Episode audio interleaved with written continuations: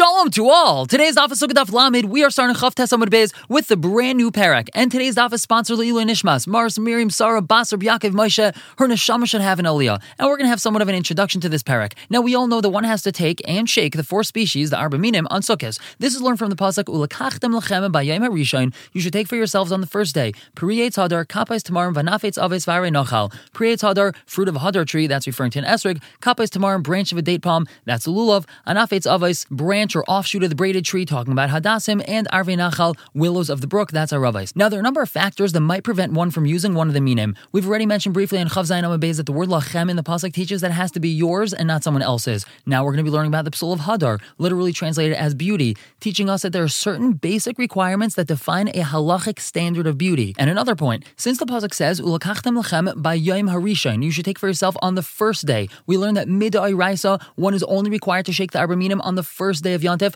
All other days, the requirement is only midrabanan, and therefore, certain restrictions that apply to the first day do not apply to subsequent days. And lastly, this parak places a lot of emphasis on the different visual psulim of the Arba Minim, and the opinions of the Rishonim abound regarding the precise definition of each psul. What we're going to be learning here is not necessarily according to Al Mafarshim, and most certainly is not halacha lemaisa. For that, you must, as always, ask your local rabbi, Rabbi Paisek, who is well versed in these laws. And so, without further ado, the Mishnah says, "Lulav hagazal vayavesh pasol," a lulav that was stolen, or if it's dry, it is pasul. Now, if it's stolen, it's pasul because it's not lachem, it's not yours. If it's dry, it's not hadar. Shal hasher shal iranidachas pasul. If it's from an hashera tree, which is a tree that was used to serve avodah that has to be destroyed. Or if it was from an iranidachas, it's also pasul. Now, if the majority of a city's residents served avodah it's called an iranidachas. Everyone inside has to be killed, and everything completely burned. So, if this fellow gets his lulav from there before it's burned, or as we said from an hashera tree, we view it as if it's not here at all physically, and he therefore does not have lulav at all. And the Gemara is going to discuss this at length later on. The Mishnah continues.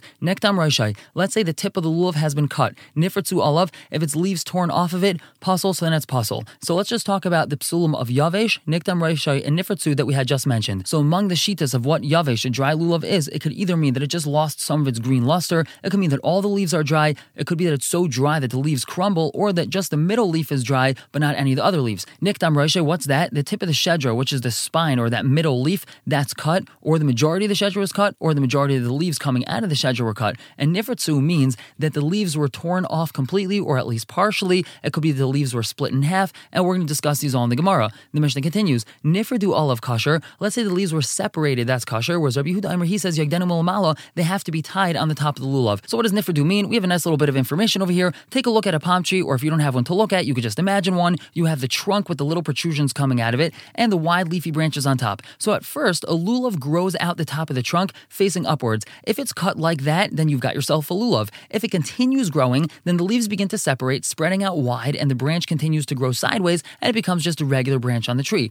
Eventually, the branch hardens and dies, is cut off the tree, the stump of the branch becomes part of the trunk of the tree, hence those protrusions on the trunk of a palm tree. Now, Nifridu olive is referring to a lulav that continued growing, the leaves started branching out already, and then it was cut. So the Tanakama hold if the leaves are still soft and can be tied up against the lulav, so it's kosher, whereas Rabbi holds it actually physically has to be tied up against lulav. And the Mishnah continues, Tzine Harabarzel. Tzine is referring to palm trees. Harabarzel is of the Iron Mountain. This is an area in Eretz Yisrael. Kisheris, they are kosher. Rashi says, even though the leaves are very short, nonetheless, they're still kosher. And lastly, we have in our Mishnah, lulav sheish b'shlesh tvachim. If the lulav has three tvachim, kedelan aneaboy, enough to be able to shake it and wave it around, kosher, that's kosher. And the Gemara is going to discuss this at length. Now the Gemara says, Kapasik Vatani, our Mishnah had stated a psak bottom line that you are not allowed to use a lulav hagazav hayavesh, a dry or stolen lulav. And we would learn from there, Lashna Biantiv Rishon, Lashna Biantiv Sheni. This is referring to both the first day of Sukkot and the second day, meaning all the other subsequent days of Sukkot. Now, Bishlim Yavesh, Hadar and Vleka. We understand you're not allowed to use a dry lulav throughout the entirety of Sukkot because we have to have Hadar, and this lulav is not Hadar. Ela Gazel, but if it's stolen, Bishlim Biantiv Rishon, Dechsiv Lachem, Mishal Lachem. We understand you're not allowed to use a stolen lulav the first day because the Pasuk says, Ulakachdem Lachem Bayem Rishon, so it has to be Mishal Lachem on the first day. Ela Biantiv Sheni,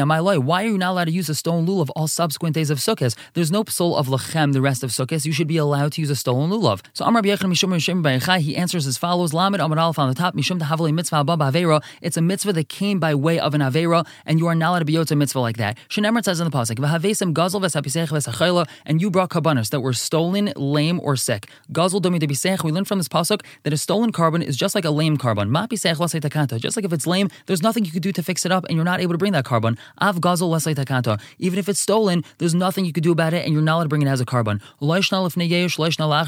It doesn't make a difference if it's before or after yesh. Now, yesh is a concept we have not yet encountered, and since the main sugya of yesh or yush is found in Baba Kama, we will not be focusing too much on it here. Now, the basic concept is that when a person loses an object or it was stolen from him, he's still considered the owner until he is miyayesh. He gives up hope of ever getting it back. Generally, we say that yesh occurs when he says, Vai li kiss, woe unto me for my loss of money, or something of that sort. At this time, the ownership of the object can be transferred to someone else. So we're saying a person is not allowed to bring a stolen korban, and it doesn't make a difference if the owner was miyayish already. And bishleim yesh, we understand the person's not allowed to bring a stolen korban before the owner was miyayish. The pasuk tells us, Adam kiyakriv mikam rachmana. The Torah says a person that brings from you, velavdi dehu, and this korban is not his. It doesn't belong to him. It still belongs to the original owner. El acher yesh hakanya. But if he's bringing this korban after the original owner was already miyayish, he should have already acquired it. He should be kind it by way of the yish of the original owner. Why is he not allowed to bring this korban? It belongs to him halachically. El must be mishum tavali mitzvah babavera. It's a mitzvah hababavera. He's doing a mitzvah that came by way of doing an avera of stealing this animal, and even though halachically the animal belongs to him, he is still not allowed to bring it as a korban. So too over here, even though this lulav might belong to him, he still is not allowed to use it because it's a mitzvah babavera, and that's even the rest of Sukkot, not only on the first day. And a similar Joshua, Maidach said, what's pshat in the pasuk? Ki ani Hashem oiv mishpat, for I am Hashem who loves justice. Soine gazel ba'ila, I hate robbery with a korban oila. Why is it that we have to talk about robbery specifically with a korban oila? Mashal basar it's a parable to a king of flesh and blood. He's passing through the toll booth. Amr lavadav, he tells his servants to nu mechas lemechsim, pay the toll. Amrulai, they ask him, all the tolls, all these taxes, they belong to you. It's just going to end up being given back to you. So why are you paying it? Amrlam, he told them, I want all passersby to learn from me. And they're not going to try to avoid paying this toll, paying this tax. Since I paid it, even though it belongs to me, they should for sure pay it. Amar, so too Hashem said, Ani Hashem Soine Gaza Ba'ila, I am Hashem that hates robbery when it comes to an oila. Me many my children shall learn from me, gazel, and they shall stay far away from stealing. Even though a korban oil is completely mine, it's burned and it's totally given to Hashem. It was mine as a korban oil, and it's mine even before as a korban oil, because everything in this world is mine, says Hashem. Nonetheless, a person has to stay far away from stealing, even when it comes to a korban. And Itmar Nami says the Gemara, we have a similar halacha to the one we started out today's Gemara with. Amr Avami, he says, Yavesh pasal, a dry lulav is pasal, b'nei ain hadar, that's because it doesn't have hadar, it lacks the beauty. Gazel pasal, a stone lulav is pasal, mishum dahavle mitzvah baba avera, it's a mitzvah hababa avera. Upli Rav Yitzchak, this is not like Rav Yitzchak. Then Rav Yitzchak bar Amr Shmuel, he says, Loishanu el b'yantav rishain, you're not allowed to use a stone lulav on the first day of yantif. Aval b'yantav sheni, but on sheni, all the subsequent days of yantif, mitach b'shal, since you're yotze with a borrowed lulav, yotze nami begazel, you're also yotze with a stolen lulav. But now Masav Nachman Yitzchak, he asked a question from our Mishnah. The Mishnah says, lulav hagazel vayavesh pasol, a stolen lulav and a dry lulav is pasol. And we can infer from there, hasha'ul kasher. However, a borrowed lulav is kasher. Now, Amos, what time period is our Mishnah talking about? Ilim Yantif Rishon, if you want to see the Mishnah is talking about the first day of Yantif, haksiv lachem. It says in the Pasuk lachem, it has to be yours, mishal lachem, v'hai lavdi dehu. And this does not belong to him. A borrowed lulav doesn't belong to him. So you're not allowed to use a borrowed lulav on the first day. El alav, must be Yantif Sheni. Our Mishnah is talking about the second day of Yantif and all subsequent days. Vikatani Gazel Pasul. And nonetheless, our Mishnah said that a stolen lulav is pasul. So we see that you are not allowed to use a stolen lulav even throughout the rest of Sukkot, not just on the first day. So Amar Rava, he answers that's not a question. La'ilam Yantif Rishon. Really, our Mishnah is talking only about the first day of Yantif. V'laimi Baya Amar. And the Mishnah is Alaimi Baya. Laimi Baya Sha'ol. The Mishnah doesn't even have to tell us that you're not allowed to use the bar lulav, the lavdi dehu. It doesn't belong to him. Aval but when it comes to a stolen lulav, Amai might say, Stam Gzela Yish that whenever dealing with a case of Gzela, of stealing, so that already has Yish Bailam, the original owner already gave up hope, Uchidi Deidami, and it's considered like the thieves, and he's allowed to be Yotze his chiv with that. Kamashma, and the Chiddush is that he's not Yotze his chiv the first day with a stolen lulav. However, it's very possible that all subsequent days he is Yotze his chiv with a stolen lulav. And more about stolen arba minim. Amalahu Rav Huna Lahanu. Rav Huna told these Avankari, these were Jewish merchants that were always involved in selling this and that sorts of knickknacks and different things. And of course, when Sukkot came around, they were always the one that were selling dalad minim. So he told them as follows: Kizavnisu akim. When you purchase hadassim from the idol worshippers that grow them and sell them, you should not be the ones to actually cut them off the tree. El inhu. Let them cut it off the tree. And then they'll give it to you. Now, my time, why is that? Because standard idol worshippers, Gayim, they're going to steal land. And that means that the land that they're sitting on right now is actually Jewishly owned land. And Lamed Amar on top of a karka in Nixelis. Land can't actually be stolen and always remains the property of the original owner, even though someone's squatting on it. And therefore, only once something is actually detached from land is it considered stealing it from the owner. So back to our case, even though the Jewish landowner was already miyayish from anything growing here, the official act of stealing it and transfer of ownership can only take place once the hadassim are cut. Therefore, the yid should not cut the hadassim and be the one to steal them. Rather, continues Rav Huna, hilkach inhu, let them cut them down. So the official yish of the owners should happen in their hands, and therefore the official transfer of ownership should happen in your hands, and therefore you don't have something that's considered stolen. They're the ones that stole it, and you've legally, halachically acquired it. But the Gemara asks on Rav Huna, Saif Saif at the end of the day, Kigazu Avankri, even if the Avankri themselves cut it, Lihavu Yish Bailam Biadahu, so we'll say that the Yish Bailam happens in their hands, Vishinu Harashus Biyadan, and the official Shinu Harashus,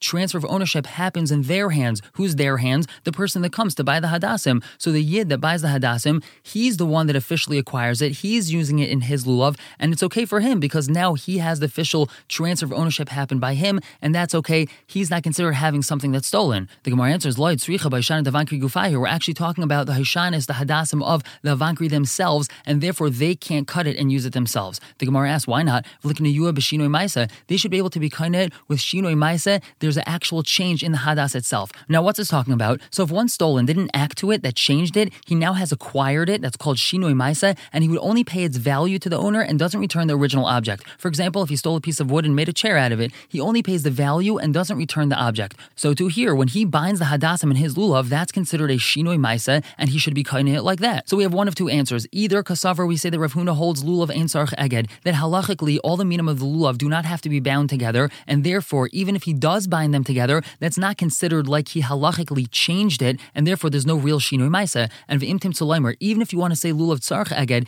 that it does have to be bound halachically together, still shinoi hachazil This is considered a shinoi which is going to revert back to its original state. When he unties the binding, when he takes off those lulav rings, so his hadas is like it was originally, and he didn't actually change the hadas itself. And v'shinoi hachazil something that's going to return back to its original state, that's not considered a shinoi, and therefore he's not going to be kind like that. The Gemara continues asking, Hashem. He should be kind with Shinu Hashem. Now its name has changed. We know that if someone steals something, and when he stole it, it was called one name, and now it's called a different name, it's considered like he was kained, and he only has to pay its value to the owner. So over here also it changed names. How did it change names? The Meikar Havale Asa. Originally was just called an Asa, which means a myrtle branch. That's what it was called before he used it in his lulav. The Hashta, and now what is it called? Lamed Alf on the top. Haishana. It's called a Haishano. That's because since he binds it in his lulav and he used it for Haishanas, so it's called a Haishana. So now it has Shinu Shem, and he should acquire it like that. The Gemara says no. Meikar Nami La'asa Haishana Karule. Even originally, before it ever becomes part of a lulav, it's still called a Haishana. People refer to it as a Haishana because they're going to be binding it up with their lulav and using it for Haishanas. Therefore, there's no Shinu Hashem, and that's why Huna had told them that the non-Jew should be the one to cut it, and only then give it over to the Avankri. We're going to stop here for the day. Pick up tomorrow with discussing more sukkah related things that were stolen. But for now, everyone should have a wonderful day.